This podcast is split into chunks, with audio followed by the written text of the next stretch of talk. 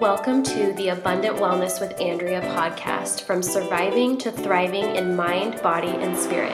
Hey there, I'm Andrea Jones, registered nurse, functional hormone coach, inner healing and deliverance pastor, and most importantly, wife and mother of two beautiful girls. This podcast is really a conversation about how to discover and walk in an abundant life that God has laid out for us while processing what I call the messy middle pain and overcoming things in our life that are hard in order to nurture all of the parts of you so that you can walk in abundant wellness in all areas.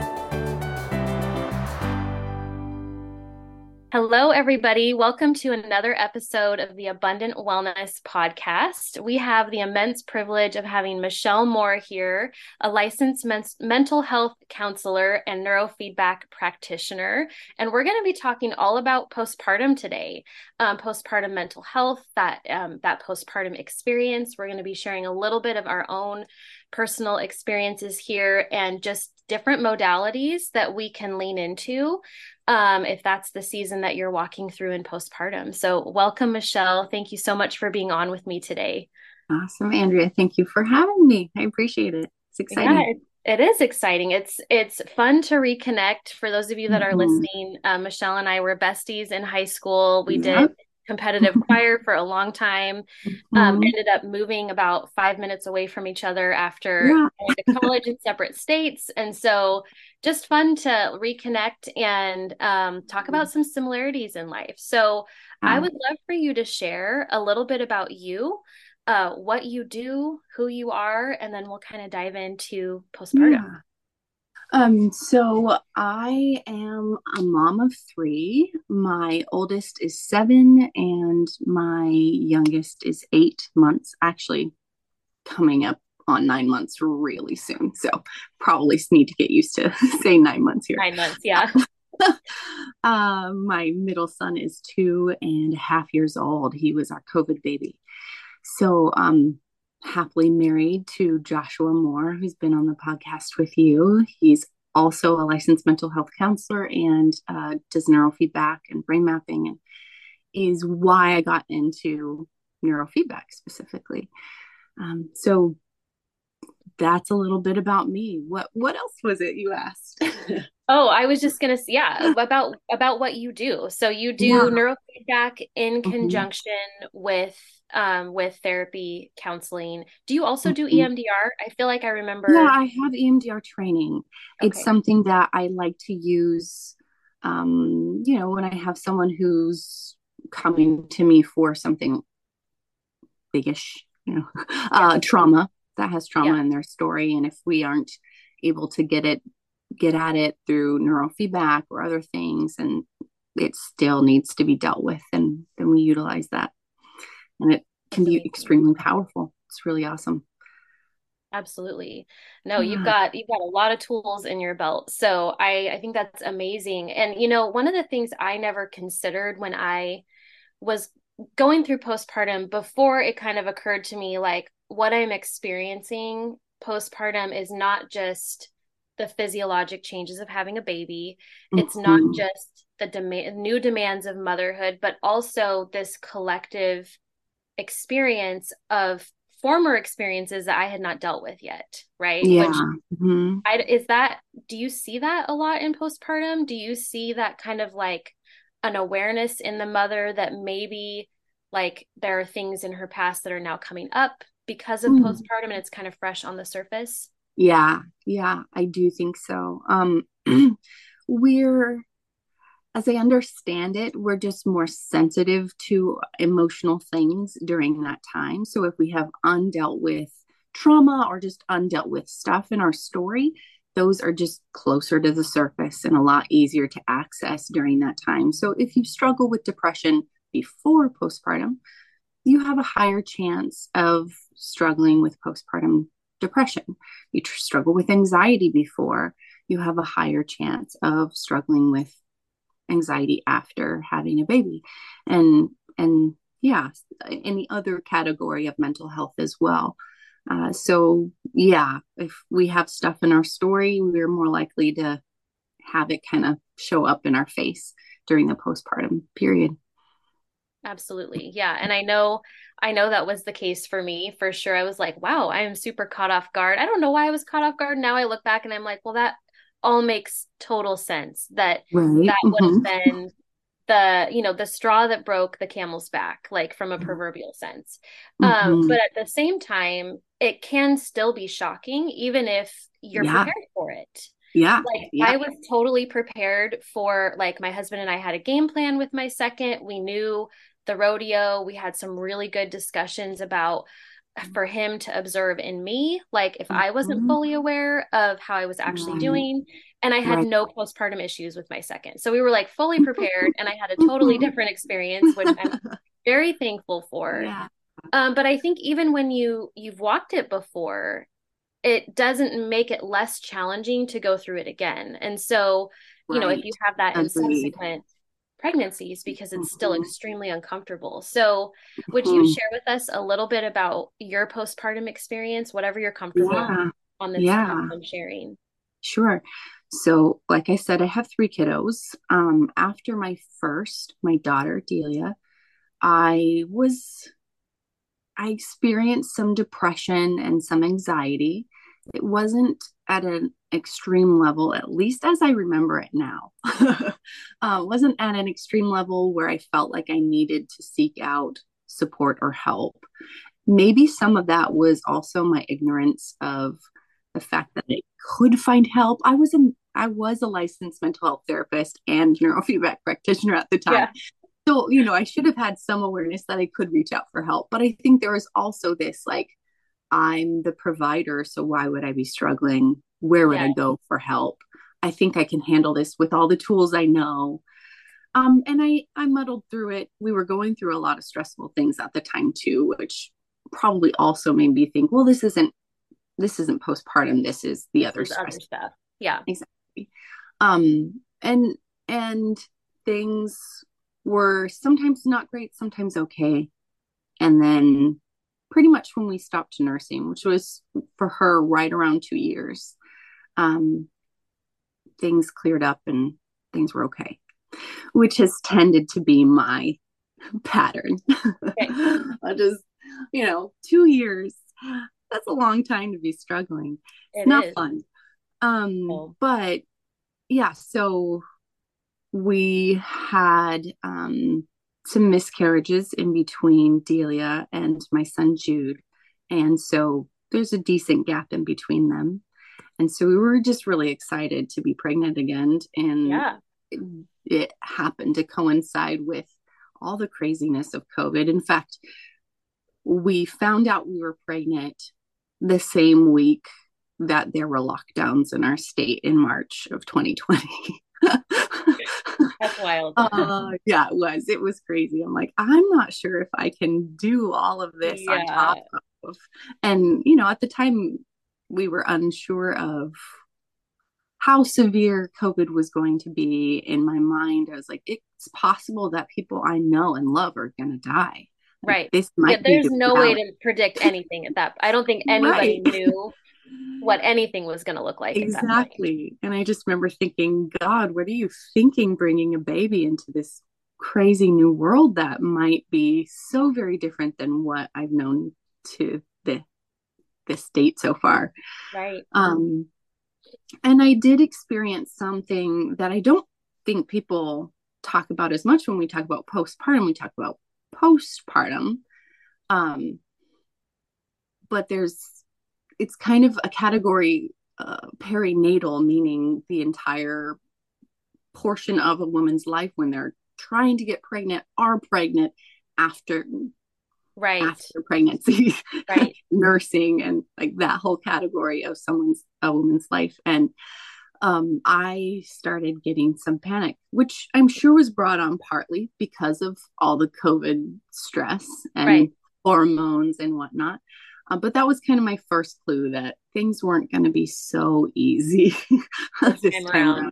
Yeah. And his, uh, um, his, I didn't, it wasn't so bad during pregnancy, definitely more so after, but there were still some signs of mental health. And I sought out a, um, a therapist at that time, which was, I'm really glad I chose to do that.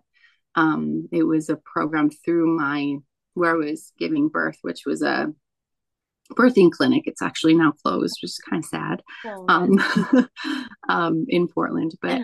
There's one now here in Vancouver that has since opened and is awesome. I think, oh, I wish I could remember what it's called Bridge City, something oh, like Bridge. Um, Bridge yeah, birthing center. Bridge something. Well, mm-hmm. I can mm-hmm. find it and link it in the comments, but I yeah. know what you're talking about. Yeah. But they provided uh, mental health services. And so I was wow. like, you know what? If I'm struggling at all, I want to, just like you were saying, have a game plan, try and set myself up for success. Um, and so that was a, really glad I chose to do that. Right. Um, but yeah, afterwards was really hard. And what was really hard about it for me was um, some days I was fine. I mm-hmm. felt like myself. I felt normal.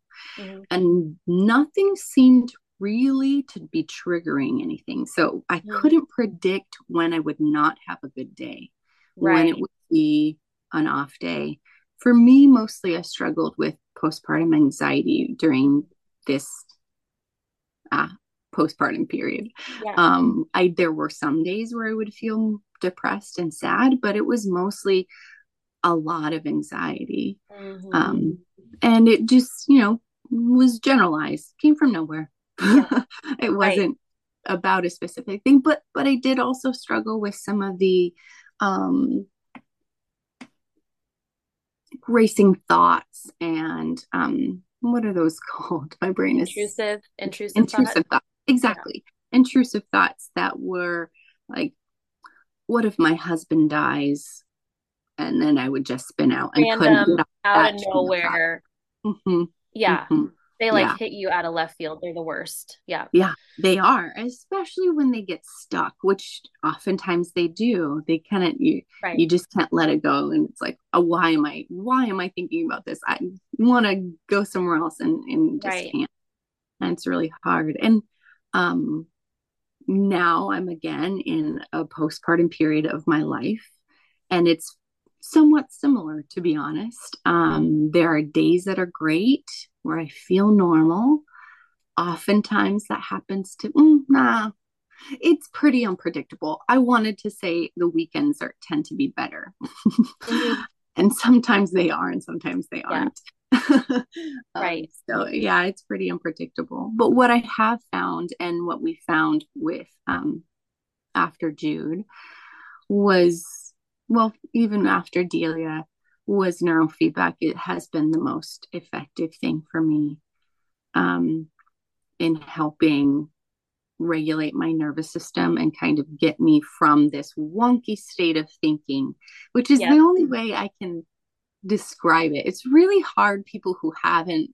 It is hard to explain. Mm-hmm. To explain it to them or help them have some understanding of what it feels like because mm-hmm. there's this part of you that knows okay this isn't real or this isn't my normal state and then right. there's other part that's just like stuck in this like it's just wonky.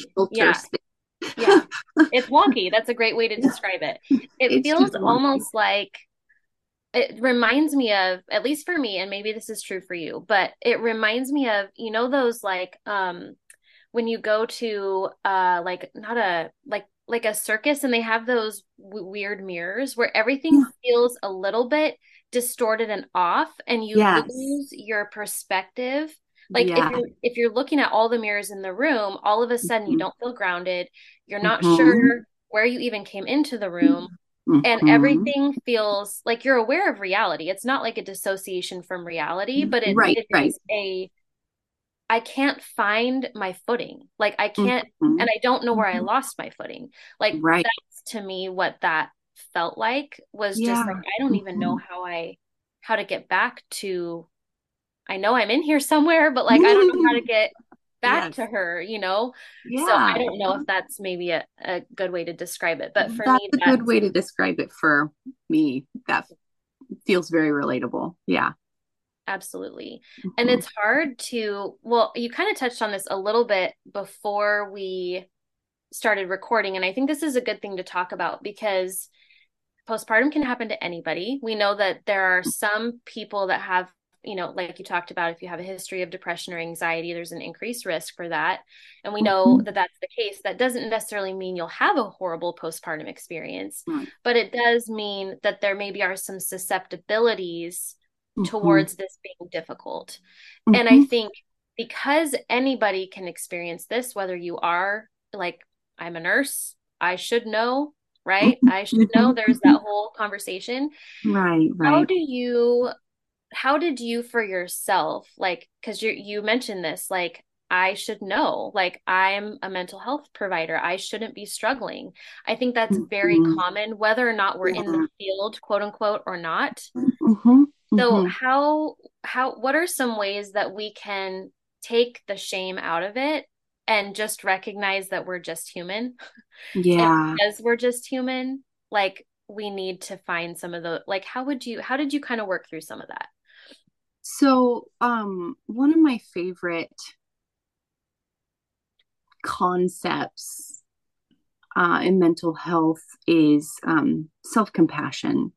Uh, mm-hmm. Kristin Neff, I think that's how you say her name, is one of the like leading researchers in that field and she has an mm-hmm. amazing ted talk about self-compassion uh, i share it oftentimes with my clients and i love watching it each and every time because it just reminds me about the idea that i need to provide myself some self-love and and some mm-hmm. compassion mm-hmm. when i'm going through hard times and instead of berating myself and saying oh my gosh you shouldn't be dealing with this because you're a practitioner and you're supposed right, to be a helper yeah. and have it all together.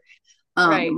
You allowing myself to be human, and that's another key piece of self compassion is the um, the relatability in our humanness that we're right. not perfect and we can all as humans relate to the fact that we're not perfect Right. And so I try and remind myself of that in those times when I'm feeling shame or I'm feeling why why am I struggling or um, I shouldn't be or I right. should have known better. Um, and that's what that circles me back to. I'm human mm-hmm. and I am, you know, I have I have weaknesses and I have uh, strengths and I have things that that I can hurt into. Right. That I got to exactly. work through as well. Mm-hmm. Well, and I think to a certain degree, it actually helps us to be better at what we do. It helps us uh, to be. Agreed. Yeah. For me, like I went through this last what I I went what I went through something similar this last year. It wasn't postpartum, but I would equate it in intensity to what it was like walking through mm-hmm. postpartum. I had COVID. Mm-hmm and then mm-hmm. my uh, i started to notice some like brain fog kind of mm-hmm. creeping in mm-hmm. didn't totally feel like myself um my iron like completely bottomed out and then that led to mm-hmm. like massive increase in anxiety and panic mm-hmm. and um very similar like it literally yeah. felt so similar to to postpartum that i was like what is happening to me and mm-hmm. but having worked through that and having you know had to really dig into my resources and like what's going on in my body how am i going to recover from this you know like what do i need to recover because i've walked through something similar but this is different like the factors are different mm-hmm. um it's enabled me to stay in a place of so much more compassion mm-hmm. for the women that i work with that are like i'm mm-hmm. dealing with X, Y, and Z, and I don't know how to get out of it. And we're able, yeah. it does inform our work, I think, in a different kind of way. I'm not a counselor, mm-hmm. I'm not a therapist. Um, but I do when I'm working with women's hormones, I, I do have that, you know, they have my ear. And so I'm yeah. very much yeah. in an intimate space with them with mm-hmm. that.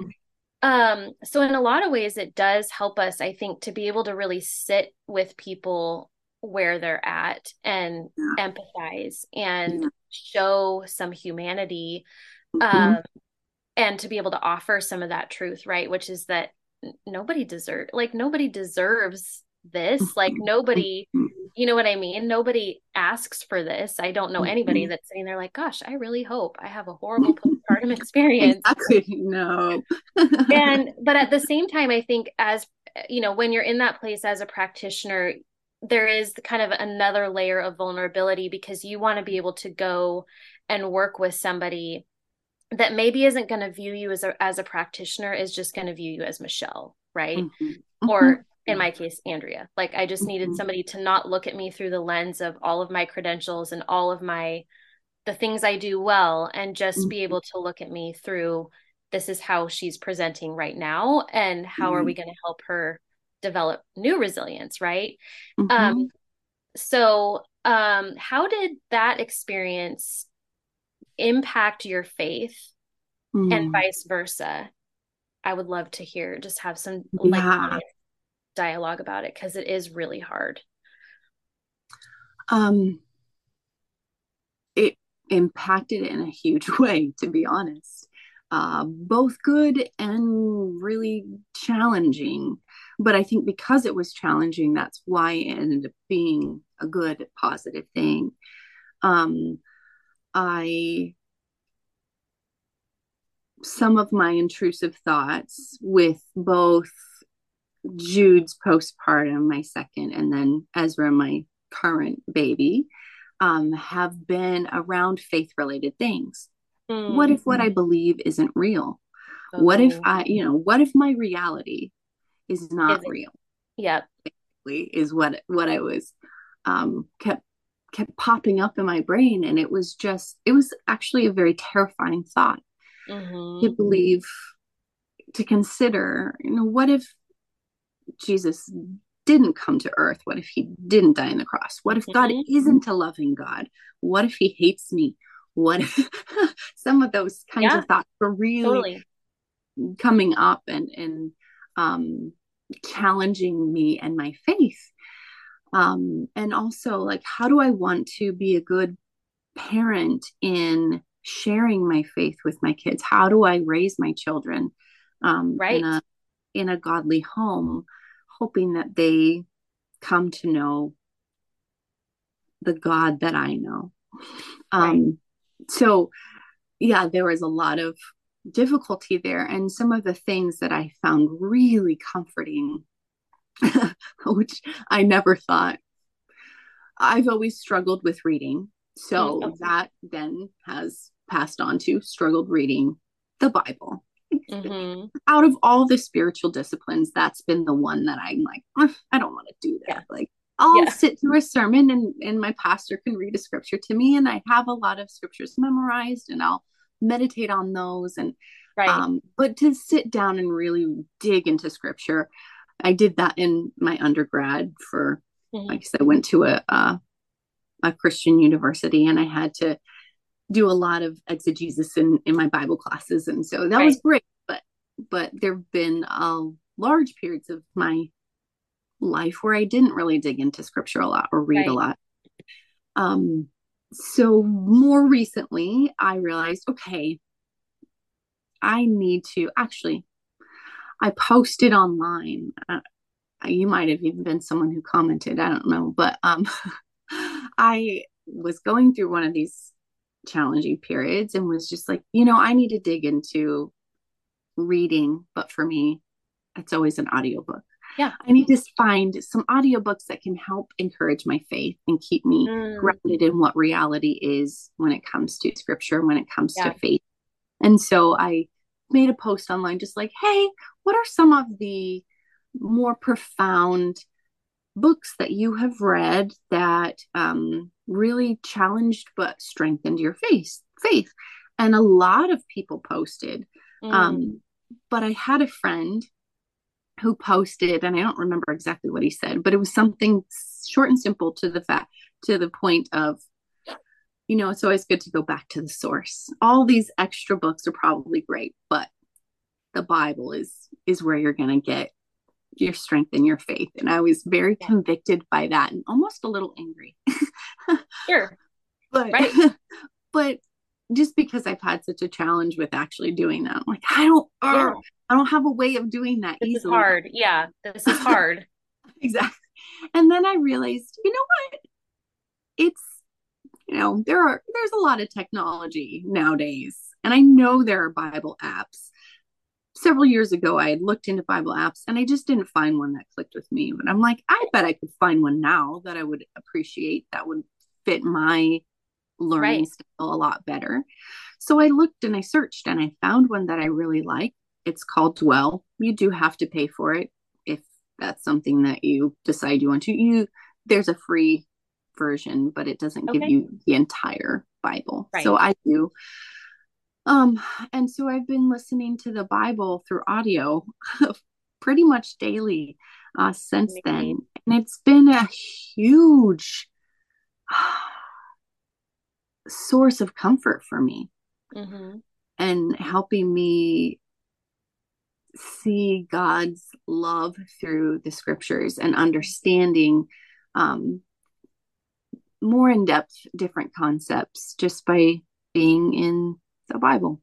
So that, yeah, that's one of the things. But also, more recently, um, the book by oh Timothy Keller Mm. called Walking with God Through Pain and Suffering. Mm. Yeah. Ooh, that's a title. Yeah. right well when when you're going through postpartum and if you're dealing with any form of anxiety or any form of depression man those things really are pain and suffering They are. Absolutely. um and some of the concepts in those book that book was really powerful and just saying um you know pain is hard suffering is so hard and god is right there alongside us. Hmm and that again super helpful. So that's one of my nice. new favorite books That's to- amazing because well it's interesting that you say that because I I was going to talk just for a second about how suffering does you know when you're walking through it and you do feel like everything is wonky and weird and you've lost your grid and you don't know how to get back to it right it, it Mhm. has a way and i think partly because the western like evangelical church doesn't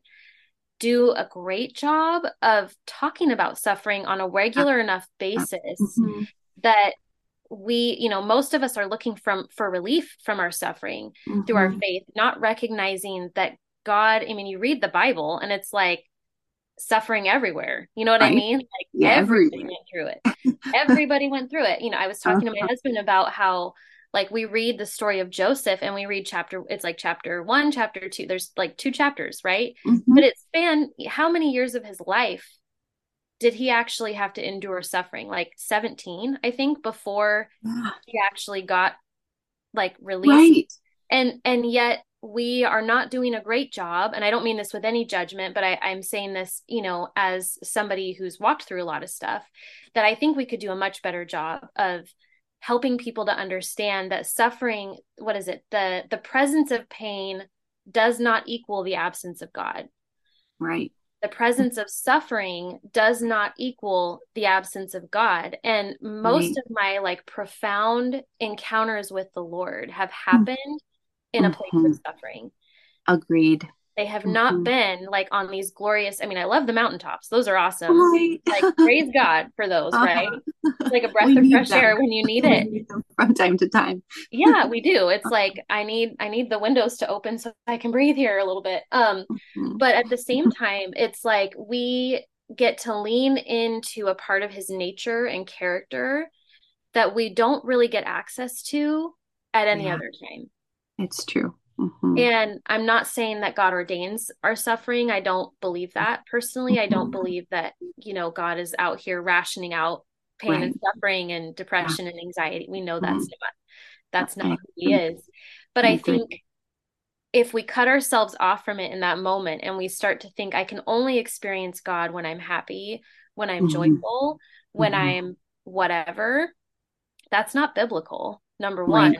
And number two we're actually cutting ourselves off from the source that's Mhm. going to help us get through this really dark scary thing that Yeah. we're walking through um, and recognizing that god has other people that he wants to bring as part of our story you know as part of our healing and i Mhm. think this is a good segue of talking about like how can counseling help some i mean i want to talk about emdr and neurofeedback too but i think how in your perspective because you're on the other side of the chair you've been in the chair you've been on the other side of the chair right both. I have, yes. which are beneficial. Um, how does counseling help with when you're walking through postpartum? Like how what kind of tools do you kind of help work people through? Talk therapy can be very beneficial as kind of a, you know, opening the door to some of those things. So, um, in your perspective, how is that helpful? Um,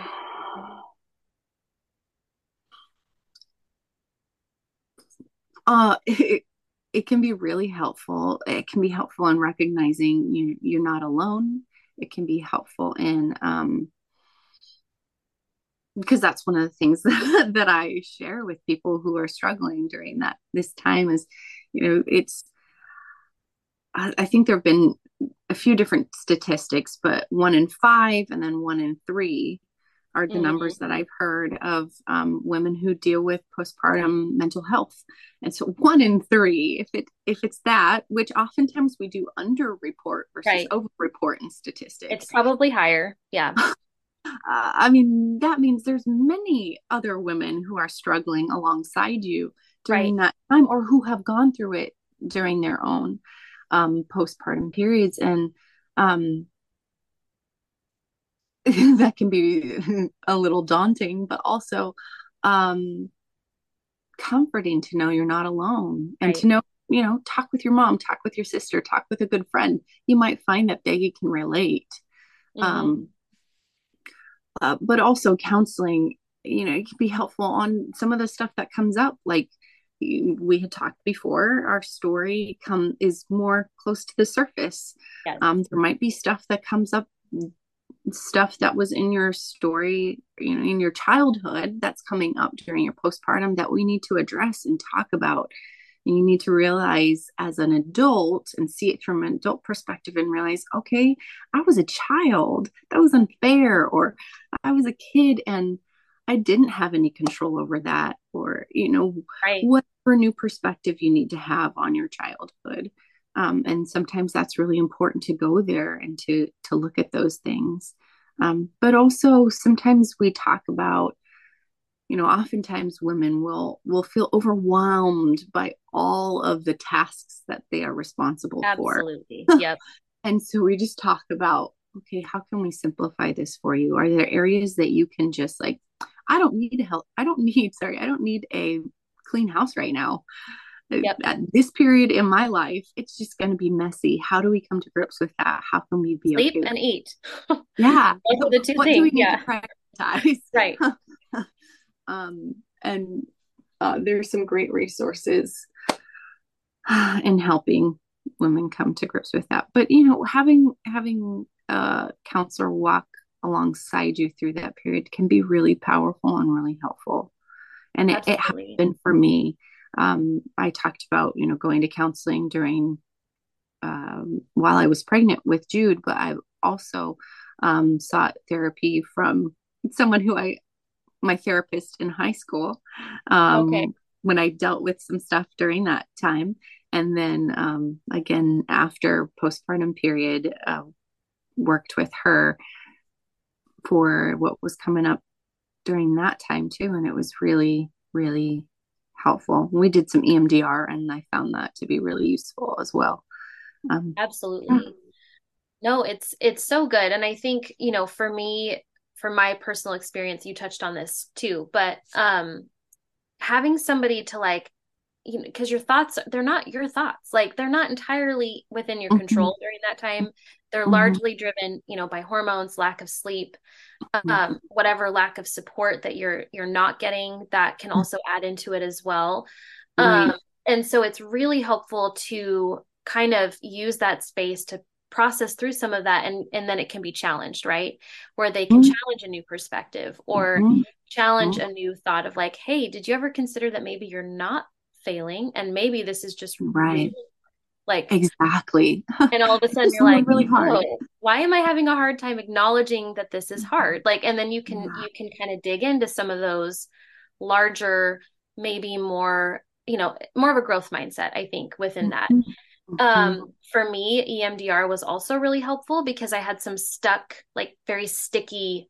traumas that were just kind of mm-hmm. there um that I, for me, um, I don't I actually don't think it was my first counselor that reckon. I think I figured this out somehow on my own because my counselor wasn't trained in EMDR at the time.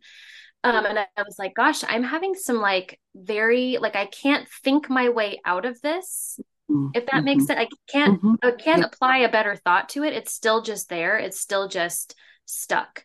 So mm-hmm. for you as a practitioner, what are some ways that you can identify that uh, when somebody's in the room? You know, you're working with them in counseling, and maybe you've started with talk therapy, and you're recognizing that there are just some some things that EMDR can be very useful for. Um, are there certain clues that kind of help you to know when to use that tool? When to use EMDR? Um, or is it kind of just a gut knowing because you've been doing it for so long?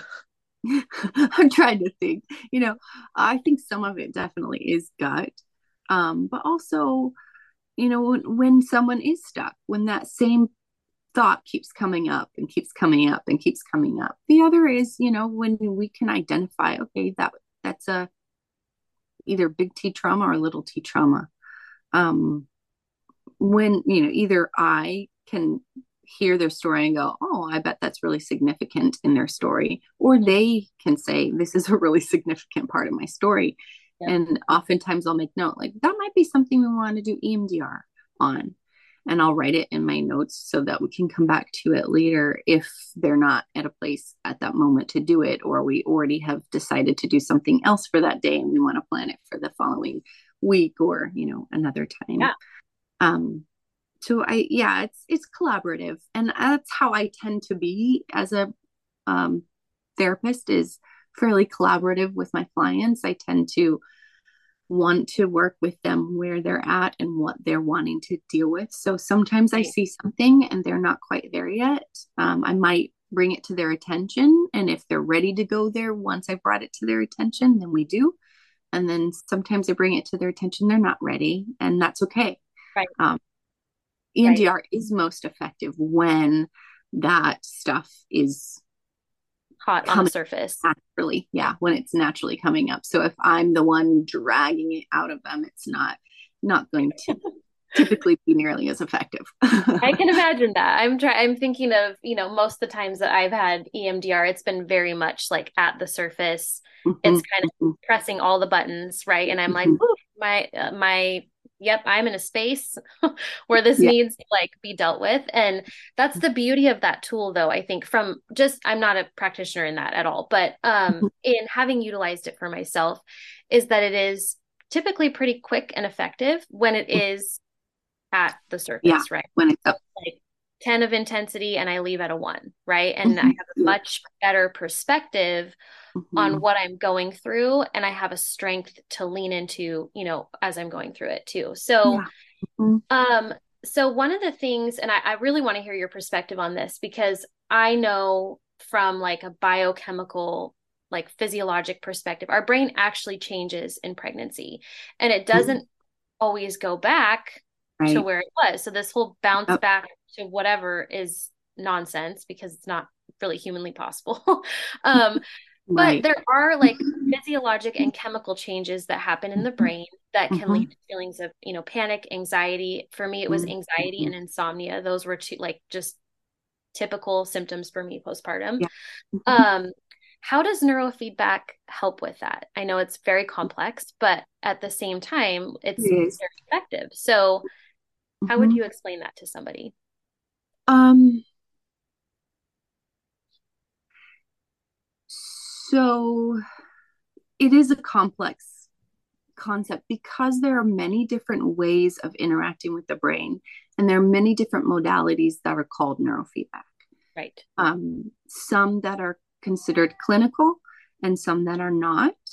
Um, non clinical neurofeedback might be really effective for someone who's dealing with postpartum, um, but it's not a guarantee.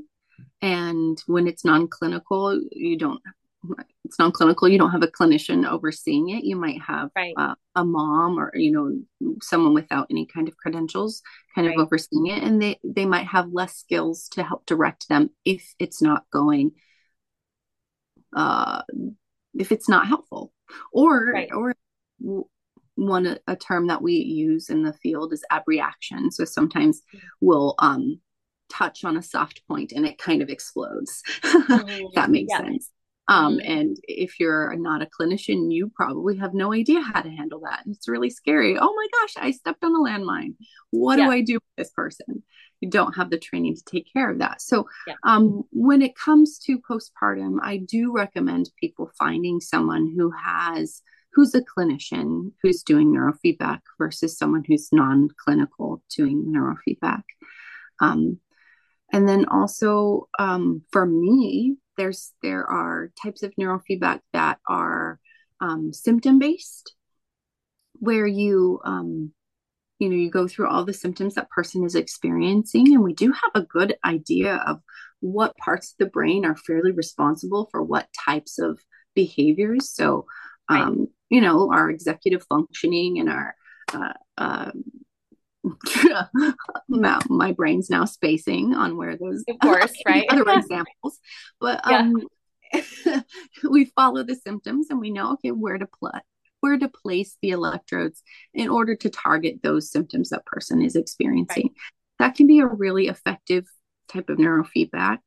The one that i have been trained in the most is um, that style it's the othmer method i love it um, when uh, when I postpartum with Delia, that was really effective for getting my brain regulated and feeling good and um, getting back on track and not dealing with the anxiety or depression that was popping up. And it, I would just right.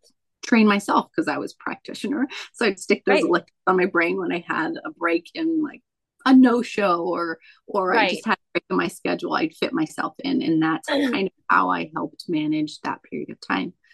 Because I had that tool, I figured, okay, if I do have postpartum after Jude, I've got neurofeedback on board already. Right. Well, like you said, our brain changes and it can change with each pregnancy. And right. it didn't work the second time around. Okay which was horrible. My one oh, really the worst feeling. Tool. Yeah, that's the worst feeling. that, that I was banking on to get myself regulated and get me back into a good space to be able to continue being a therapist, continue being a neurofeedback practitioner wasn't working. And I didn't know why. Well, God has amazing timing. He's awesome. um, literally, um, I think I had just found out I was pregnant no, mm-hmm. it had to have been before because we found out we were pregnant and then there was lockdown. So right before the lockdowns. Yeah. In in December, we had one of Josh's mentors in um in neurofeedback. We hired her to come out and train our small clinic and a few other people from other local clinics to do what is called brain mapping. Mm-hmm. She's an awesome trainer. And so she just taught us how to hook someone up, how to measure, um, where to place all the electrodes if you're doing it by hand. Some people will use these really cool caps, and I think we do more now use those yeah. caps. He taught us how to do it the old school, real hard way right. so that yeah. make it more simple, but know how to do right. it. yeah. Um, that's smart. And then yeah, and and then she helped us to some degree look at the raw EEG information and see like what's going on in there. So this is a new aspect of neurofeedback at that point that we were getting involved in and Josh is the type of person that wants to help every person and he wants to do it at the highest level possible. Excellence. Yeah. exactly. Yeah. And I have I love that. And I have been mm-hmm. challenged by him in that to not settle for 80%, but let's strive for 95, 100. Like, 100%. Yeah. Keep going. Um, if, if there is one client that we see and we can't figure it out, let's keep problem solving until we can help figure out how to help that person. Right. Um, so, so we were delving into brain mapping and then the lockdowns and getting pregnant and postpartum and panic coming up and trying neurofeedback, my old system, and it wasn't working anymore. And Josh had this whole time been intensively learning brain mapping mm-hmm. and getting finding mentors who were excellent in the field who could train him and help him look at the raw EEG to be able to identify okay what does this mean about this person's brain and what type of neurofeedback is most effective to help this person wow um and right at the same time my highest tool is not working mm-hmm. so we did a brain map on my brain and effectively my brain was med resistant and mm-hmm. um, which actually had a,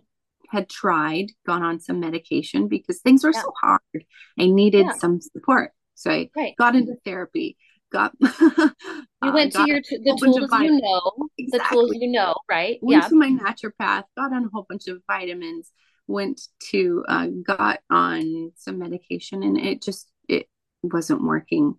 Um so i was a brain that was med resistant and also um the type of neurofeedback that I had been doing before that had worked just wasn't going to be the same type of neurofeedback my brain needed going forward. Right.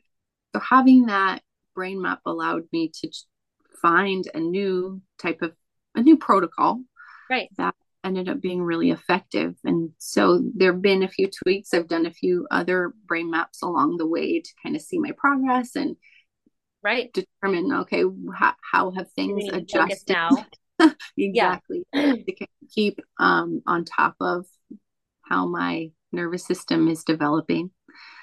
Right. And that has been really effective. But um, I just find it fascinating the timing of it, of how it, that is amazing. And had any earlier, I wouldn't have had that tool. I wouldn't have had brain mapping to figure out what how else to support my nervous system. Right. Which I mean, it's amazing that you can see med resistance on there because I think one that would save people so much frustration when they're trying mm-hmm. to access the supports that are available. And we know that medication is sometimes needed for these things, right? Yeah, exactly. But there are people like me that have had a lot of side effects from you know, mm-hmm. where it's like this should be working and it's not. And I don't know, I don't know why it's not. It's worked in the past and now it's not working now, but that's because our brains, they and our nervous systems, like you said, they do change. Mm-hmm. Um, and what worked biochemically 10 years ago, five years ago in your former pregnancy, it may not be the thing that you need. And so um so i love that you guys have those tools and that you are helping so many people with it because i think it's you know anytime we can offer hope, I think mm. to healing, right? Hope to, yeah. hey, this, it might take a while, like it might take some time, but mm. we have something that we know based on X amount of clinical data, right? And yeah. all of the, you know, anecdotal studies and all of our own clinical experience and all of the studies that have actually been done on neurofeedback that we can help mm. you. Mm-hmm. And, you know, it may be one piece to the puzzle, it might be the whole puzzle. Mm-hmm. And right. yeah. and I think that goes into because I know we're we're I'm I am over over your time today, and you probably need to get back to your family. But I think this leads into um, the thing that we kind of wanted to touch on, which is really how to find a good practitioner. If you're looking for, maybe we'll just land on like specifically neurofeedback, um, mm-hmm. because that one's kind of it's newer I think it's not in everybody's realm of understanding. Right. Um, how would somebody know? Like, because I've had friends that have done neurofeedback and they're like, it was a mm-hmm. horrible experience. And I've only ever had a good experience with neurofeedback.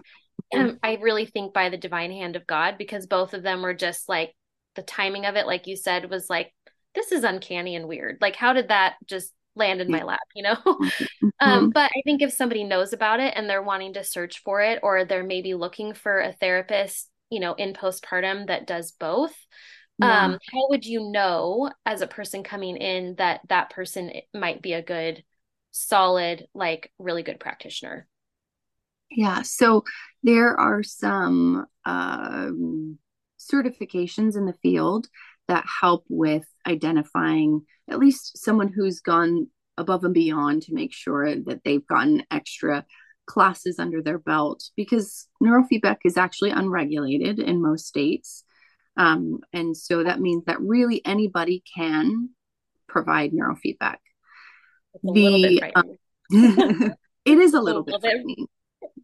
at least according to the state, anybody can. Okay. The um, distributors of of the um, equipment are the ones who kind of regulate, and so many distributors don't allow anyone without a license to to buy it and so okay. that's kind that's of how good. it's regulated so there's some regulation but it's not perfect there are people who get a hold of equipment and don't have any credentials at all and don't have any training and and that's really dangerous to you know try and work 100%. with someone who, who doesn't have any knowledge of what they're doing um yeah.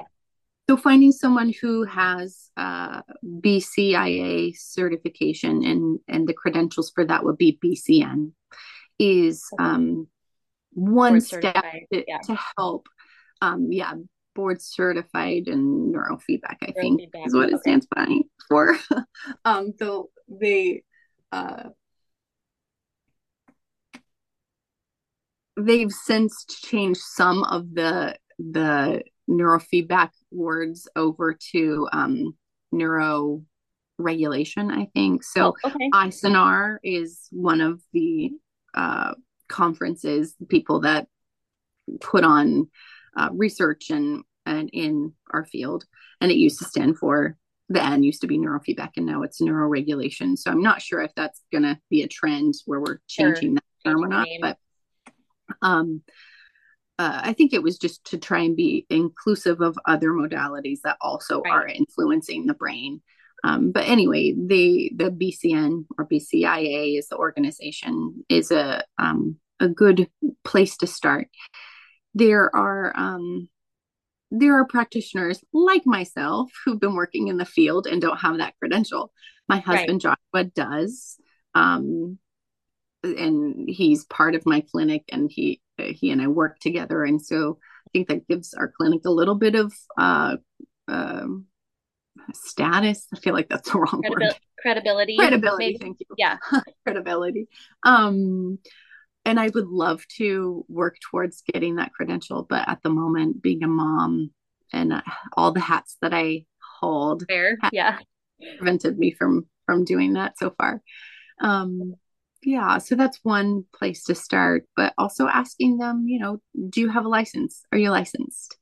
Um, asking them how many modalities do you do you use? If they only use one, that one might be great but mm-hmm. I, as an individual, tend to like the idea of you know, not not all tools are going to fit each person. If they're right. willing to learn more than one tool, then they are probably going to be more of a mind that um, you know, if this one doesn't work, we'll try this one. They're going to be more of a problem solver rather than, oh, I don't understand why this is not working for you. It works for all my other clients. I guess like sorry out of luck. Which you know, the worst thing to say to somebody, honestly. Right. right. Oh my gosh. Uh, so I, we wouldn't want a practitioner who's doing that. That doesn't mean someone who only knows one system wouldn't be a good one. Um, right. To go with, but there's also the uh, which I think we talked about before we started recording. Um, or maybe we did at the beginning, but uh, the non clinical versus clinical. Yes. And, and, that we would want, especially if you're dealing with postpartum, someone who is clinical. So those right. would be my recommendations for helping you find.